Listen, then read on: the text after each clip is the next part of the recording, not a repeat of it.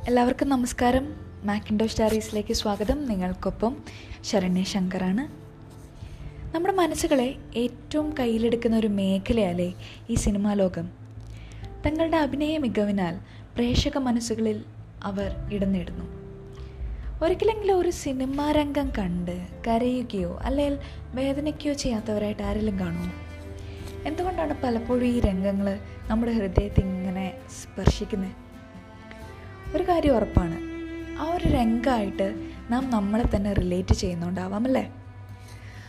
Personally എന്നെ ഒത്തിരി വിഷമിപ്പിച്ച ഒരു രംഗമാണ്. തന്മാത്ര ഫിലിമിലെ ലാലേട്ടന്റെ ആ അൾഷിമേഴ്സ് വന്നതിന് ശേഷമുള്ള ലാസ്റ്റ് സീൻ തന്റെ ആഗ്രഹ സാബല്യം മകനിലൂടെ കണ്ട് പക്ഷെ അത് കാണാനാവാതെ കട്ടിലയിൽ ഇങ്ങനെ മുട്ടുകുത്തിയിരുന്ന് മുഖം മറച്ച് മരണത്തിലേക്ക് വീണ ആ ഒരു രംഗം. തിയേറ്ററിൽ കാണുമ്പോൾ അറിയാണ്ട് കണ്ണീര് വന്നുപോയി. അത് മറയ്ക്കാൻ ശ്രമിക്കവേ. അടുത്തിരുന്നവരെയൊക്കെ നോക്കിയപ്പോൾ അവരും ഈ സെയിം അവസ്ഥയിലാണ്. ചിലപ്പോൾ അങ്ങനെയാണ്. നമ്മൾ നമ്മൾ തന്നെ ആ ഒരു സീനുമായിട്ട് ഒന്നൊന്ന് റിലേറ്റ് ചെയ്തു പോകും. അല്ലെങ്കിൽ നമ്മുടെ പ്രിയപ്പെട്ടവർക്ക് ആർക്കെങ്കിലും ഇങ്ങനെ ഒരു അവസ്ഥ വന്നാൽ എന്നൊക്കെ നമ്മൾ അറിയാണ്ട് ചിന്തിച്ചു പോകുന്നു. അതുകൊണ്ടാവാം അല്ലേ നമുക്ക് അങ്ങനത്തെ ഓരോ സീൻ കാണുമ്പോൾ വിഷമം തോന്നുന്നേ? ഇതൊക്കെ നല്ല കഥാമൂല്യമുള്ള സിനിമകളാണെങ്കിലാണേ. ഈ കാലാപ്പാനിയിലെ വില്ലൻ മിർസാക്കാനെ കാണുമ്പോൾ ഇവൻ എന്റെ കയ്യിലെങ്ങാൻ കിട്ടിയുണ്ടല്ലോ അരച്ച് കലക്കി കുടിക്കും ഞാൻ എന്ന് പറയാത്ത മലയാളികൾ ആരെങ്കിലും ഉണ്ടാവുമോ അങ്ങനെ ദേഷ്യമാണേലും കുറച്ച് റോജയിലെ ഋഷികുമാറിന്റെയും റോജയുടെയും പ്രണയം കണ്ട് കൊതിക്കാത്തവരായിട്ട് ആരും ഉണ്ടാവില്ല അല്ലേ? ഇതൊക്കെ കാഴ്ചയുടെ മാധുര്യത്തിൽ സ്പർശിച്ചിട്ടുള്ളവയാണ് മനസ്സിനെ. കാണുകയും അതോടൊപ്പമുള്ള സൗണ്ട് എഫക്റ്റ് കൂടി വരുമ്പോൾ ഉണ്ടാകുന്നൊരു ഫീൽ അത് വേറെ അല്ലേ പക്ഷേ വെറുതെ ഒരു കഥ വായിക്കുമ്പോൾ ഇങ്ങനെ നമുക്ക് ഇമോഷണൽ ട്രാക്കിലേക്ക് പോകാൻ പറ്റുമോ പക്ഷെ അങ്ങനെ പറ്റി. അതാണ് നെയ്പായസം എന്ന ചെറുകഥ. കമല സുരയ്യയുടെ അല്ലെങ്കിൽ മാധവിക്കുട്ടിയുടെ നെയ്പായസം എന്ന കഥ ഞാൻ വായിക്കുന്നത് ഏഴാം ക്ലാസ്സിൽ പഠിക്കുമ്പോഴാണ്. അന്ന് മലയാളം പാഠ പല പാഠപുസ്തകത്തിൽ പഠിക്കാനുണ്ടായിരുന്നു ആ ഒരു ചെറുകഥ. നെയ്പായസം എന്ന കഥ കേൾക്കുമ്പോൾ അല്ലെങ്കിൽ ആ ഒരു പേര് കേൾക്കുമ്പോൾ പെട്ടെന്ന് ശർക്കരയുടെയും നെയ്യിന്റെയൊക്കെ കൊതിപ്പിക്കുന്ന മണമായിരിക്കില്ലേ മനസ്സിൽ വരുന്നത് പക്ഷേ ഈ ഒരു കഥ വായിച്ചു കഴിയുമ്പോൾ നല്ല മാധുര്യമുള്ളൊരു അനുഭവമല്ല നമുക്ക് തരുന്നത് കുറച്ച് വ്യത്യസ്തമാണ്. അന്നത്തെ ആ ഒരു ഏഴാം ക്ലാസ് ആയിരിക്കും മനസ്സിനെ കരയിപ്പിക്കാനും വേണ്ടിയിട്ട് എന്തായിരിക്കും ഈ ഒരു കഥയിലുള്ളത്? ഇന്ന് ആ ഒരു ചെറുകഥ ചെറുതായിട്ടൊന്ന് സമ്മറൈസ് ചെയ്ത് പറയാമെന്ന് ഉദ്ദേശിക്കുകയാണ്. നെയ്പായസ് എന്ന കഥ.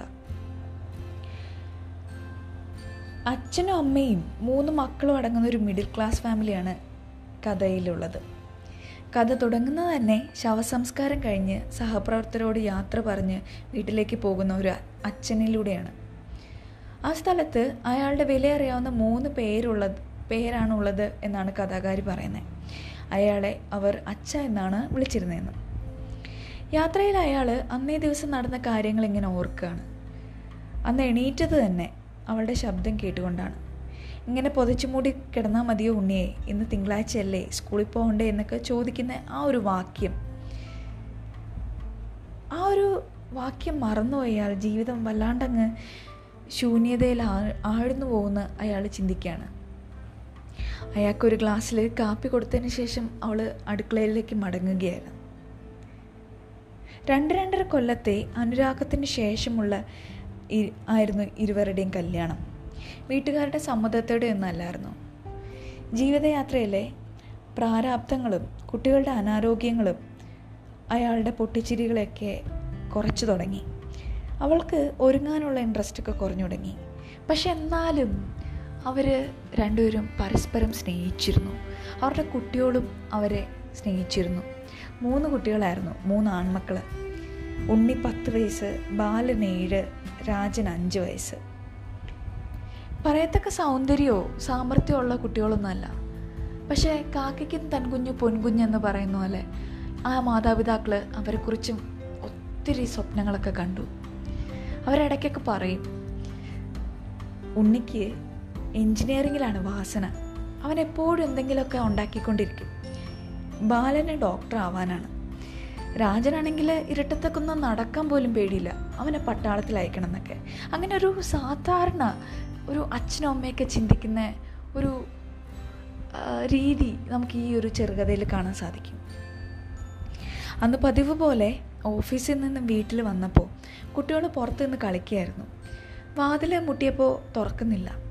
ജനലിലൂടെ നോക്കുമ്പോൾ ഒരു ചൂലിന് അരികിലായിട്ട് അവളിങ്ങനെ വീണ് കിടക്കുകയാണ് അരികെ പോയി നോക്കുമ്പോൾ വായ അല്പം തുറന്ന് ചേതനയേറ്റ് കിടക്കുകയാണ് പെട്ടെന്ന് തന്നെ ഒരു ടാക്സിയിൽ കയറ്റി ആശുപത്രിയിൽ കൊണ്ടുപോയി. അവിടെ ചെല്ലുമ്പോൾ ഡോക്ടർ പറയുകയാണ് മരിച്ചിട്ട് ഒന്നര മണിക്കൂറായിന്ന് ഹൃദയസ്തംഭനമായിരുന്നു. ആ ഒരു നിമിഷം അയാൾക്ക് അവളോട് എന്തെന്നില്ലാത്തൊരു ദേഷ്യമാണ് തോന്നിയത് ഒരു മുന്നറിയിപ്പുകളോ ഒന്നുമില്ലാതെ ഒരു പറയുക ഒന്നും പറയുക പോലും ചെയ്യാണ്ട് പെട്ടെന്ന് തന്നെയും കുട്ടികളെയും തനിച്ചാക്കിയുള്ള ആ ഒരു യാത്ര അയാൾക്കത് സഹിക്കാൻ പറ്റാവുന്നതിലും അപ്പുറമായിരുന്നു. അത് അയാൾ വല്ലാതെ അങ്ങോട്ട് അസ്വസ്ഥനാക്കി. ശവദാഹം കഴിഞ്ഞ് വീട്ടിൽ കയറുന്ന വഴിക്ക് അയാൾ കുട്ടികളെ കുറിച്ചിട്ട് ഇങ്ങനെ ഓർക്കുകയാണ് ഇനി കുട്ടികൾക്ക് ആരാണുള്ളത്? അവരെ അവർക്ക് എന്തെങ്കിലും ദീനം വരിക വരുമ്പോഴോ? അവരെ രാവിലെ വിളിച്ചുണർത്താനോ? ഒക്കെ ആരാണുള്ളത്? എന്നൊക്കെ ചിന്തിക്കുകയാണ് വീട്ടിൽ കയറി ചെന്നപ്പോൾ മൂത്തുകുട്ടി അച്ഛനോട് പറയാണ് അച്ഛ അമ്മ ഇതുവരെ വന്നില്ല. അപ്പോൾ അയാൾ ഓർക്കുകയാണ് ഈ കുട്ടികൾ അതുപോലെ മറന്നു. അവരുടെ മുന്നിലൂടെയാണ് അയാൾ അവളെ എടുത്തുകൊണ്ട് ടാക്സി കൊണ്ടുപോയത്. കുട്ടികളെ വിഷമിപ്പിക്കണ്ട എന്ന് കരുതി അയാൾ അന്ന് ദിവസം ഒന്നും പറയുന്നില്ല. എന്തെങ്കിലും കഴിച്ചു എന്ന് ചോദിക്കുമ്പോൾ ഒന്നും കഴിച്ചില്ല എന്ന് പറയുന്നു. അങ്ങനെ അയാൾ അടുക്കളയിൽ ചെന്ന് നോക്കുമ്പോൾ കുട്ടികൾക്കൊക്കെ ആയിട്ട് ഉണ്ടാക്കിയിരിക്കുന്ന ചപ്പാത്തി ഉരുളക്കിഴങ്ങ് ചിപ്സ് പിന്നെ എപ്പോഴും അവർക്ക് ഉണ്ടാക്കി കൊടുക്കാറുള്ള ആ ഒരു ചെറിയ അലൂമിനിയം പാത്രത്തിൽ നെയ്പ്പായസവും ഇതിനൊക്കെ മരണത്തിന്റെ സ്പർശമേറ്റവയാണ്. ഇതൊന്നും കുഞ്ഞുങ്ങൾക്ക് കൊടുക്കണ്ട എന്ന് അയാൾ ആദ്യം കരുതുന്നുണ്ട്. വേറെ എന്തെങ്കിലും ഫുഡ് ഉണ്ടാക്കി തരാമെന്ന് പറയുമ്പോൾ പിള്ളേർ പറയാണ് വേണ്ട അച്ഛൻ ഞങ്ങൾക്ക് നെയ്പ്പായസം മതി. അമ്മ ഉണ്ടാക്കി തന്ന നെയ്പ്പായസം അയാൾ അമ്മ ഇരിക്കാറുള്ള ആ തേഞ്ഞ പലകമേലിരിക്കുകയും കുഞ്ഞുങ്ങൾക്കായിട്ട് വിളമ്പി കൊടുക്കുകയും ചെയ്യുന്നുണ്ട്. അപ്പോൾ ആ ഇളയ കുട്ടി പറയാണ് അച്ഛ അമ്മ ഇന്ന് നല്ല അസലായിട്ടാണ് നെയ്പ്പായസം ഉണ്ടാക്കിയേക്കുന്നത് നല്ല രുചിയുണ്ടെന്ന്. ആ ഒരു നിമിഷം ആ ഒരു വാക്കുകൾ അയാളെ വല്ലാതെ തളർത്തി കളഞ്ഞു. ഈ ഒരു ചെറുകഥയിൽ ഒരു വേർപാടിന്റെ ദുഃഖമാണല്ലേ നിഴലിക്കുന്നത് നമുക്കേറെ പ്രിയപ്പെട്ടവർ നമ്മോടൊന്നും പറയാതെ പെട്ടെന്ന് ഇങ്ങനെ നമ്മൾ തനിച്ചാക്കി പോകുമ്പോൾ ഉണ്ടാകുന്ന ഒരു ഒരു അവസ്ഥ. ആ ഒരു ശൂന്യത വല്ലാത്ത ഒരു സംഭവമായിരിക്കും അല്ലേ?